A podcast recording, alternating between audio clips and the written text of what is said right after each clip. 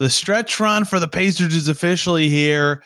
They go very young against the Mavericks, a very young starting lineup, and they get smoked by Dallas. Their defense, crummy. Their offense, crummy. Bennedict Mathurin, awesome. We'll talk about all that and standings watch for the Pacers down the stretch of this season, all coming on today's Locked On Pacers podcast. You are Locked On Pacers, your daily Indiana Pacers podcast, part of the Locked On Podcast Network.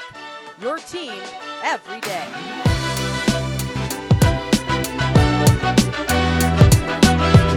Welcome in to another edition of the Locked On Pacers podcast, where we, of course, talk about the Indiana Pacers. As always, my name's Tony East. I cover the team for Forbes and SI, and today, diving in to Pacers Mavs, where things got ugly for the Pacers, kind of expectedly so given who was available, but it was surprising who was and wasn't available for the Pacers. We'll break it all down in terms of the sitting and playing of players. Sitting might be the wrong word. We'll see. Plus, Bennedict Mathurin, big bounce back game for him. He's been giving more, as Rick Carlisle calls it, responsibilities. That's a great word to describe it. Talk about that a little bit, and we'll close with standings watch. Big time for the Pacers right now. They're almost eliminated from the play-in, but not quite. But the inverse standings got a lot better for them this week. We'll talk about all that. To close today's show, we start in Cambridge. Pacers return home from a road trip. They're playing the Mavs. The Mavs are in disarray. Luka Doncic got a tech and might not play in this game, except in the end, Luka did play, and a lot of the the Pacers stars didn't. Mavs blow the doors off the Pacers. That is kind of the backseat story of the game, is the actual game and score. We'll talk about it. They win by 23 points. All the surprises for the Pacers rolled in before the game even started. 11:30 a.m., an injury report comes out. Buddy Hield, illness, non-COVID illness. He's not playing. Buddy Hield's first missed game for the Pacers at all, right? He came here in the trade last February, had played in 101 straight for the Pacers, only not starting the last two. Non-COVID illness, didn't even, was told at least, I believe, Rick Carlisle said before the game, couldn't even come like to the game, to the arena, whatever. Didn't want to get anybody else sick. I assume if it's that bad, he'll miss maybe another game. So that's brutal for Buddy Hield. Long streak. He loves playing every game, takes pride in it. He's played all 82 before, all 73 or all 72 in the COVID years, whatever it was. Takes a lot of pride in that. And the Pacers benefit from his spacing and shooting in certain groups. And he's better with Tyrese Haliburton than without. And they didn't have him. So that's a big hit for the team. Obviously, they'll have to adjust. George Hill's probably going to have to play, but they can make do. But then it turns out that two guys listed on the injury report for injury management. Myles Turner, left ankle injury management and back soreness injury management, and Tyrese Haliburton, right ankle sprain injury management. Both were not also going to play in this game. We learned that in the pregame presser by Rick Carlisle. A lot of revealing going on here. Pacers being very cautious with injuries, given their spot in the standings, given where their season is now. That's the right move, 100%, right? The plan, no longer a thing that is plausible to expect. That's completely out of their hands. They could play as well as reasonably expected and go, whatever, 4-2 or 4-3 or 5-2 even in their last couple of games and still not even make it, right? The Bulls, most projection models had them at 39 or 40, right? The Pacers would have to basically go undefeated. That's unreasonable, right? Either way, no Haliburton, no Turner. So that meant over the course of a few hours, it was determined the Pacers would not have their three highest scorers from this season for this game in Haliburton, Hield, and Turner. First time they've ever not had Hield. And so obviously the first time they've ever not had all three of those guys. So then my early morning thought of, George Hill might have to play became, oh my God, they're going to be playing every guard they possibly have, as many minutes as they can. Trevelian Queen's not even possible to play because he's still with the G League team because they made the playoffs over the weekend. They have no guard depth. They have very little guard depth. They're going to have to go young, and no Myles Turner means that on top of that, they're also going to have to start a bunch of young dudes. So the Pacers' oldest starter in this game was Jordan Nwora at 24 years old. They just got him at the trade deadline. Their only opening night starter that started this game is Jalen Smith, the upset of the century that would ever even happen again, given what his role has been and his promised starting spot. So the result doesn't matter. Right. The result does not matter for the Pacers in this game. This game was about more than that. That was kind of the stuff I was asking Rick Carlisle today. What have you thought of your new lineups? What are you hoping to see from these groups? What have you thought of the way XYZ young guy has played? Because that's what's more interesting to me at this stage of the season. And at the beginning of this game, this younger group, the starting five, I should have probably just said it, was Nembhard, Mathurin, Nesmith, Nwora, and Smith. So those guys have all played together generally, but still a new group on the whole. And so they had to kind of feel each other out, and they started pretty well, right? Nembhard was doing some stuff at the beginning. Nwora was hitting some shots early. Smith looked effective. Mathurin started strong. They were only down two early in the game, right? I thought that maybe this group could do this. The Mavs in total disarray. They're lucky to even have Luka for this game. He had a tech get rescinded so he could even play. The bench did okay in the first quarter. Isaiah Jackson had a billion offensive rebounds. I thought it was possible for this group to survive, right? I didn't think that anyone could defend in a Mavs-Pacers game, but I thought this Pacers group could score enough to keep themselves in the game. That turned out to be completely not the case. The bench did not do anything well offensively in the second frame, and the Pacers offense sputtered totally for the rest of the outing in kind of a similar way that they have in recent games, where their first quarter is one of their best quarters. They did pick it up in the fourth in this one, but 27 in the second quarter, 20 in the second quarter, 27 in the third quarter for the Pacers. They had 74 through three quarters. They were on pace for less than 100. This group just couldn't quite score with the guys they had. And that when you don't have Haliburton, that's one thing. When you don't have Haliburton and Hield, all of a sudden your guard rotation is a lot of guys who struggle with, the thing I've always said with Haliburton is he can shoot and create. They don't have anyone else who can do both, but now they have a bunch of guys who can't shoot at all in their guard rotation. Mathurin is okay as a shooter. T.J. McConnell has to be set up. He hit his only three in this game. George Hill didn't take any in this game. Andrew Nembhard has been okay as a shooter, right? They lose their two best shooters as well as a good creator. So now their guard rotation, they have some guys who can kind of create, right? Mathurin can create for himself. We'll talk about him in the second segment. He was good. He was a plus in this game in 38 minutes, and they lost by 23 points. Like, he was legitimately good in this game. TJ McConnell did some okay stuff, right? He had 15 and 7 and shot over 50%. Like, they got decent contributions from their guards in this game. Nembhard shot 50% and had 17 and 5. Like, that's a good outing, but they don't have enough skills to be defended in a way that requires a defense to be on their toes, right? It's generally kind of easy for them to expect a certain thing, whether that's an attack from a certain guy or a shot from some guy or just an easier, obvious pass in a way that made it so, yeah, the Pacers guards can be effective individually. Like, Nembhard was a +5, Mathurin was a plus, it doesn't matter. Single game plus minus when you lose by 23 doesn't really matter. But they had the guards to do individual stuff, but from a team perspective, it's just so linear and obvious what was going to happen that the Pacers offense could never be good enough. So even though Nwora was doing some okay stuff and Jalen Smith had 11 points and Isaiah Jackson was a monster on the offensive glass, double-double almost for Isaiah Jackson, 12 rebounds, 9 of them on the offensive end. He had over double the Mavs offensive rebounds by himself. The Pacers just couldn't score in this game. So the takeaway from this game from the Pacers is, like, it seems dumb to say they can't score without their top three scorers, but it's just, I think the takeaway is they kind of need, and I've talked about this, someone who can create and shoot a little bit with this group, or someone to develop those skills simultaneously. Mathurin can create for himself. Can he create for others or become a shooting threat? One or the other makes him so potent. Can McConnell become an off the dribble threat in a way that makes teams actually guard him more consistently, or can Nembhard become that? George Hill, he's old enough that his skills are what they are. He was better a decade ago. And so they have the young guys with the ability to make those leaps. But in this game, it was very clear, in the absence of their two best shooters and their best creator, just how much their guards need in terms of that balance of creation and shooting in a way that was really tough to overcome for the Pacers. Only 20 assists for the Pacers in this game. I think that's probably the best way to show the lack of those two combinations of skills they had. They only made 8 threes, and they only had 20 assists. Two stats that they normally do pretty well in. The Mavs, for example, had 29 assists and made 18 threes, right? And they ran through the Pacers. So without those guards, obviously the big takeaway is Pacers looking younger, getting their young guys out there, looking to develop. Like, that's smart, that's good, given where they are in the standings. The smaller takeaway is those guards that were playing, they don't have the right combination of skills to raise the floor of the Pacers offense in a way that we've seen all season, where when Hield and Haliburton or one or the other out there, the Pacers can just have at least an average offense most of the time. Not the case in this game. Mavs run away with it. They win by 23. But Bennedict Mathurin, huge bounce back.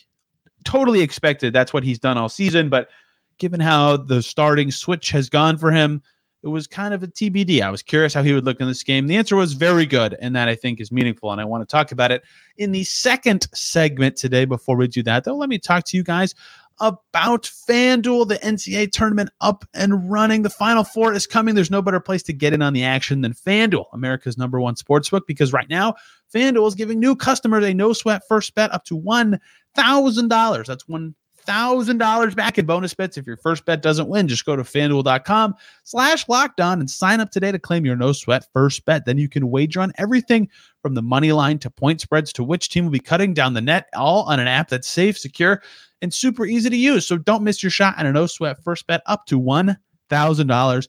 When you join FanDuel today, just go to FanDuel.com/LockedOn to sign up. Make every moment more with FanDuel, an official sports betting partner of the NBA. That's FanDuel.com/LockedOn. Thank you, as always, for making Locked On Pacers your first listen today and every single day. I'm kind of bummed. There could have been a lot of awesome storylines to recommend for your second listen today, including Locked On Sixers. If Embiid had crushed Jokic in the MVP battle, he didn't end up playing. Jokic was awesome and had a triple-double, so maybe Locked On Nuggets is the way to go as Jokic tries to get back in the MVP race. Or Locked On Kings could have been a great recommendation today, had the Sacramento Kings clinched their first playoff berth in 17 years.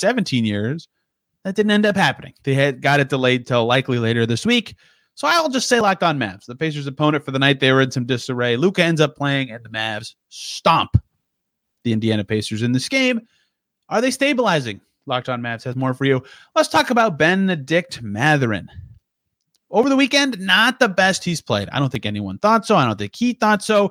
And there was some lineup tinkering going on. And look, this isn't about talking about the early season storylines too much, but early in the season, when Mathurin wasn't starting, a lot of fans would ask why not and what makes sense and why this is weird. And a lot of the explanation that I tried to provide, and that was, talked about by members of the Pacers and all that, was like, it didn't make sense for him because he can't get productive reps. And over the weekend, when he plays with Haliburton, the team does well. They fit together. They provide a 1-2 punch. But sometimes when they're out there together, it's hard for Mathurin to get the touches a lot because Haliburton has the ball more. And so over the weekend, 4 shots for Mathurin against Boston and 4 shots against Atlanta. Now, he only had 5 against Toronto, and Haliburton didn't play in that game. But either way, it's a little harder for him to get involved playing with Haliburton. He still is effective and good. Those 2 games were an outlier on the low side, but you get the picture. In this game, no Haliburton, he can have the ball way more. Nembhard is more distributor focused. I don't know if that's the right word. It's hard to explain the difference.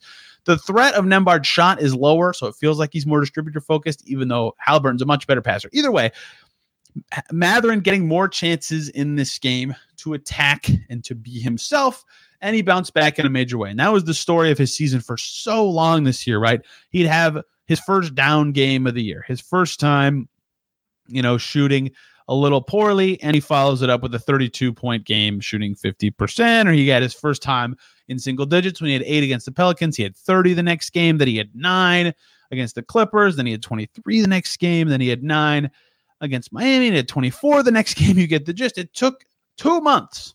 It took until the at Boston, at Miami duo for him to go under 10 points twice in a row, right? He always was bouncing back from his crummy games. So the 2 in a row that were rough this weekend was unusual for his season. And that is why here we are again. Bennedict Mathurin bounces back and shows how good he can be at his best. 26 points against the Mavs in this game. They struggled to keep him out of the paint and get to his spots and beat Bennedict Mathurin. 7 free throw attempts, 9 for 19 from the field, but that sells him short because he missed 6 threes. He was 7 for 11 from twos when he was attacking. He was awesome. 26 points, 4 rebounds, 2 assists, 1 steal, 1 block. And this is amazing. This is just ridiculous. +2. They won his minutes. He played over 38 minutes and they won them by 2. That means in the under 8 minutes that Bennedict Mathurin was not on the court in this game, the Pacers lost them by 25 points. He was great in this game, and he's getting a little bit better at on-ball defense, but plus-minus is stupid in this game. Like, it's ridiculous. Andrew Nembhard played 36 minutes. Aaron Nesmith played 34. Nembhard was a +5. Nesmith was a -35. So that means in the small amount of time they didn't overlap, Nesmith's solo minutes just went horrible, atrocious, awful. It was not a good game for plus-minus to be indicative of what happened. Either way, Mathurin himself was good, and he bounced back again like he continues to do, but this is the first time he's done it as a starter. And it's not that much different, but he talked about today. I asked him this question on the stand, like, how much does this change things? And, you know, when you're on the bench, a lot of players have said, like, you can, you know, I've always heard them say, like, you can feel out the game, you can see what's happening and know where your spots are. Mathurin specifically said something that just, like, it clicked in my head why that's specifically good for him and guards in general. Is, like, he said, you two, the bigs are defending, right?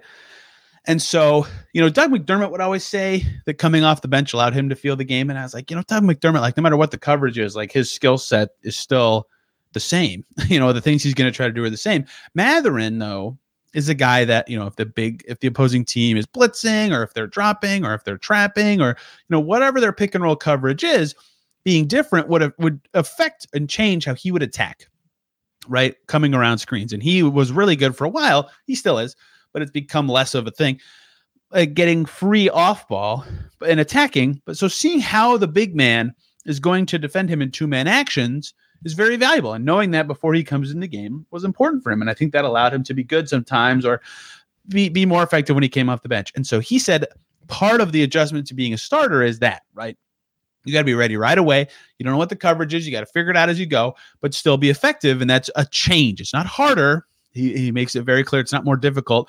It's just different. And so that, I think, this is the first time as a starter that he's had to really kind of figure out what to do and how to be impactful, how to recover. And so he did a very good job of that in this game. I thought that was extremely significant as they're trying to figure out, you know, I bet for the rest of his career, Bennedict Mathurin is a starter, basically. So learning this stuff now is important. The right mentality, the right strategy, maybe not easing into it, but just taking a possession or two to feel out what the defense is going to allow you to do is important, right? Getting those skills will be valuable for him. And that's why he is starting and why he played 38 minutes in this game and did a very good job. But another part of him starting that I thought was noteworthy is the way Rick Carlisle was talking about it after the game. He was talking about how starting allows Bennedict Mathurin and any young guy, but a lot of the questions were Mathurin, to learn a little bit about, like, responsibility. And that's not like personal responsibility. It's like habits and, you know, developing the things you're working on and defending and, you know, the responsibilities that come with being a starter that include defending another high-level player and attacking a mismatch in a way that isn't the same when you come off the bench. I thought that was all very interesting to hear Carlisle talk about that. Those are some of the things they're working on with Mathurin in these situations, and that he has to grow in that way, right? He's come off the bench all season. And again, that was the right situation for him to grow and attack. And they've talked about him going against bench guys all year. But the takeaway is, as a starter, there's more to adjust to than just playing with different guys, right? Obviously, he's played with some of them all season, but, you know, in the starters over the weekend, he was playing more with Haliburton because that was starting, and more with Myles Turner even. Now he's playing more with a different starting five. That's significant. That matters, right? He has to learn where he can attack with those groups, but he also has to learn about the responsibility of being a starter. Like in this game, that meant going against Kyrie or Luka or being ready and alert on team defense all the time. And he even said, like, his mea culpa is, like, sometimes I get too locked in on my guy. And I agree that he does that. And he's not been the best team defender this year. And also the responsibility of, you know, not keeping the ball moving and flowing. And that was a big thing for him with the second unit recently. And also figuring out how to attack quickly while playing and being engaged, all sorts of things that go into it, as well as the mentality shift of just being ready to play right away. It's all very different, right? It seems so minor, starting versus coming off the bench, but it's not. It's a big deal. It's a very dramatic shift. And Mathurin is learning that on the fly as a young player in this league, and being force-fed those chances late in this season will help him long-term. And I think seeing him have his first kind of bounce-back situation as a starter was significant for me, not only to see it and see how he can do it, especially against a good Dallas team that has stars, but also to hear him talk about what he's working through. I learned a lot about the situation for him, a lot about the situation for the Pacers and how they're managing this stuff. And sure, his skills are unique to him and how they'll develop him down the rest of the season. But a lot of the starter stuff and mental part of it is also relevant for Nembhard and Smith and Nwora and everybody who sometimes starts and sometimes doesn't. And so they're learning those skills as well. Again, a very young starting group for the Pacers in this game, young group in general, right? The veterans were just McConnell and Hill in this game. We'll see who is and isn't available going forward. Maybe Hield can come back from his illness. Maybe Haliburton and Turner play in another game or two before the season ends. We'll see. But I did find all this noteworthy about Bennedict Mathurin, who had a fantastic game against the Dallas Mavericks on Monday. Let's close with a standings watch. I wasn't sure we'd get to do one this week, but this is a very important standings watch. Here, figure out where the Pacers are in the standings. Can they still make the play-in? Where are they in the inverse standings? Their draft pick looks like it's going up. How are the other teams that they own their picks doing? There's so much to get to on this week's standings watch. Let's do it. Thank you, as always, making Locked On Pacers your first listen today and every single day. For your second listen, jump on over to Locked On NBA to hear the latest and greatest from around the association. And I was one of the hosts on this lovely Tuesday. So, of course, I'm going to self-plug a little bit to keep you inside the Locked On Podcast Network. Me and David Rimmel broke down the not MVP battle in Denver, the Kings, the Mavs, the Pacers, the Pelicans, the Timberwolves. We got covered a lot of ground on Locked On NBA. Here on Locked On Pacers, though, standings watch, and this is noteworthy that I'm even doing this. I thought last week there was a chance. Those of you who don't know, once a week in March, I like to look at the standings. Where are the Pacers in terms of who they're chasing and who's chasing them? Where are they in the inverse standings in terms of draft position and lottery position? And where are the teams whose picks they own? Because it's very valuable to see those teams. And now that it's so late in the season, it's also important to know the schedules of those teams that they're chasing or the teams that they care about in the draft. So there's a lot to get to with these. I didn't think I would do another standings watch because last week I thought was the last time the Pacers would be close enough to the play-in that it mattered. Otherwise, it's not standings watch. It's just where the Pacers in the inverse standings. Instead, the Pacers upset the Raptors. The Bulls lost to Philly and someone else, and then they just lost earlier tonight to the Clippers. So we'll part because it's still technically relevant, but next week, the final week of the season anyway, standings watch will have nothing to do with the play-in because the Bulls did win some games. They beat the Lakers, they beat the Blazers, they won that double overtime thriller against Philly in a different game last week, and so the Pacers have 6 games to go. They lost today. The Pacers are 10 games under 500 for the first time this season. They've lost 3 straight. They're 33-43. The Bulls, after losing to the Clippers, are 36-39, meaning they are 3.5 games ahead of the Pacers, with the Pacers having 6 to go and the Bulls having 7 to go. Pacers own that tiebreaker. So, for example, if the Bulls lose their very next game, they would be 3 games ahead of the Pacers with 6 to go, meaning the Pacers have to do 3 games better over 6 games than the Bulls to make the play-in. Pacers also play the Knicks twice, the Thunder, the Bucks. Their schedule's hard. It's not looking likely at all that the Pacers will be catching the Bulls unless the Bulls completely fall apart in their last 7 games. But even then, the Pacers could just lose enough that it doesn't matter, right? The Pacers' peak wins right now is 39. The Bulls only need 3 wins to reach 39. If the Pacers lose once, like it's very, very hard to imagine the Pacers making the play-in now, given that the Bulls are 7-3 in their last 10. Also, it's just looking at the Pacers. Not going to be a play-in team. I think it's safe to call it now, even though it's not mathematically eliminated. What could have happened going into Monday had the Pacers lost and the Bulls won, and then the same results happened again on Wednesday, the Pacers could have been eliminated from the play-in as soon as Wednesday. That is now no longer possible. The Pacers will, I think, at least survive technically until Friday at the earliest. Now, they're not going to make the play-in, but they now at least will make it through the end of the week, most likely, before being officially eliminated. So Pacers still technically in the play-in hunt, but all but eliminated at this stage of the season. The part that most people are interested in is the inverse standings. And boy, oh boy, did the Pacers have a great week in the inverse standings. Pacers lost 3 in a row now, so dropped to 33-43. Some other stuff happened. The Blazers won a game, finally. They're 1-9 in their last 10 now. And the Magic won 3 in a row. So the Pacers at 33-43 are half a game away from the 5 spot in the inverse standings. Portland at 5, tied with the Magic. Both of them are 32-43. The Pacers are 33-43. So one Blazers or Magic win is so significant for the Pacers the rest of the season. The Blazers have shut down Dame Lillard, presumably Jeremy Grant as well. The Blazers' schedule we'll get to later. I only say later because there's some overlap of opponents that's certainly noteworthy to discuss here. But the Pacers creeping up the inverse standings, that said, are hot on their tail are the Washington Wizards at 33-42, and the Jazz have lost four in a row. They're 35-40, although probably one Jazz win's enough that the Pacers can't get there.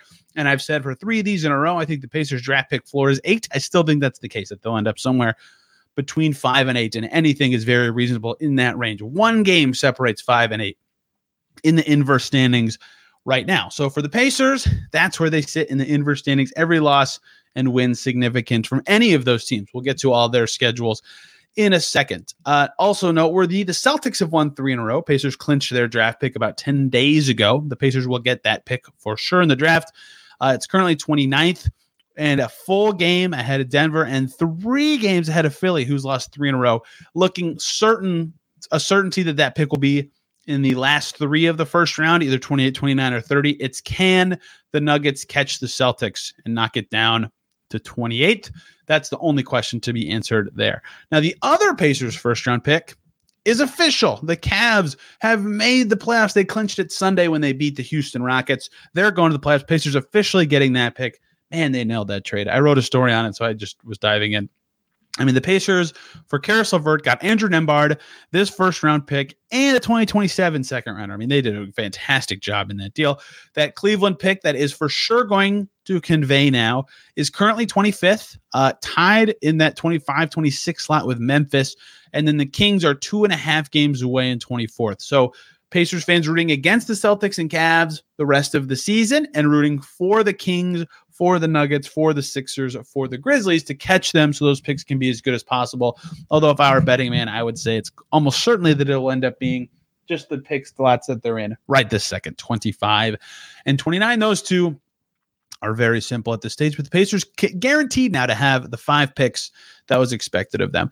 Now let's get to the big ones, the interesting stuff.